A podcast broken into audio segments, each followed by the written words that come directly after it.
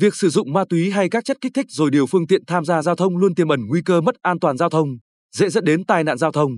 Theo Thượng tá Ngô Đức Hoài, Phó trưởng phòng Cảnh sát Giao thông Công an tỉnh, người điều khiển phương tiện tham gia giao thông sau khi đã sử dụng ma túy hay các chất kích thích khác rất dễ bị hoa mắt, chóng mặt, buồn ngủ, ảnh hưởng đến khả năng kiểm soát, điều khiển phương tiện. Qua khám nghiệm hiện trường các vụ tai nạn giao thông gần đây, có không ít vụ ngay tại thời điểm xảy ra tai nạn, chúng tôi đo được nồng độ cồn của người điều khiển phương tiện khá cao, chưa kể cũng đã phát hiện không ít tài xế dương tính với ma túy. Cũng bởi khả năng phán đoán, tầm nhìn và phản xạ bị hạn chế nên vào lúc 4 giờ 10 phút ngày 22 tháng 9, anh PN Hàng, sinh năm 1998, ở phường Thị Nại, thành phố Quy Nhơn, điều khiển ô tô đi từ hướng đường Đống Đa rẽ phải sang đường ỉ Lan, phường Thị Nại, đã tự tông thẳng vào trụ điện trên vỉa hè khiến hai người trên ô tô bị thương, đầu xe hư hỏng và trụ điện bị gãy.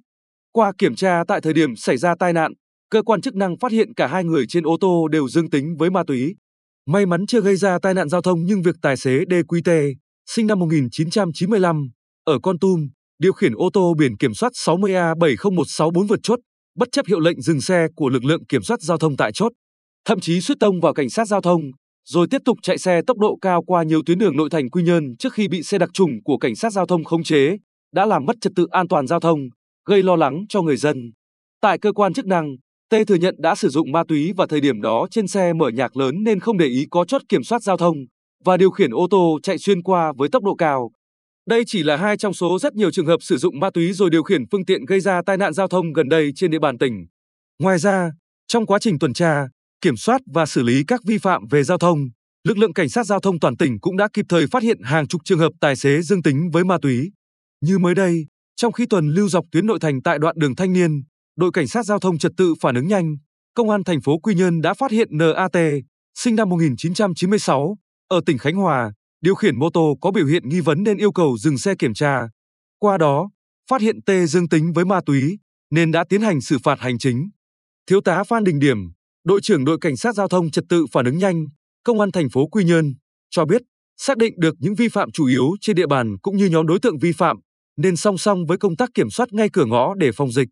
đội đã chủ động tăng cường tuần tra kiểm soát, xử lý nghiêm những hành vi vi phạm về giao thông, trong đó có việc sử dụng ma túy, rượu bia rồi điều khiển phương tiện tham gia giao thông. Cụ thể, từ tháng 6 đến nay, lực lượng đã phát hiện xử lý 72 trường hợp vi phạm nồng độ cồn và 4 lái xe dương tính với ma túy. Trước tình hình người tham gia giao thông sử dụng chất kích thích, Bộ Công an đã ban hành kế hoạch tuần tra, kiểm soát, xử lý vi phạm theo chuyên đề người điều khiển xe trên đường mà trong cơ thể có chất ma túy, vi phạm nồng độ cồn. Kế hoạch này thực hiện đến hết năm 2021. Do vậy, để thực hiện mục tiêu cao nhất là đảm bảo trật tự an toàn giao thông trên tuyến và giảm thiểu tai nạn giao thông trên cả ba tiêu chí ở mức 10% trên năm, Thượng tá Hoài nhấn mạnh, cảnh sát giao thông toàn tỉnh vẫn đang chủ động tăng cường các giải pháp tuần tra,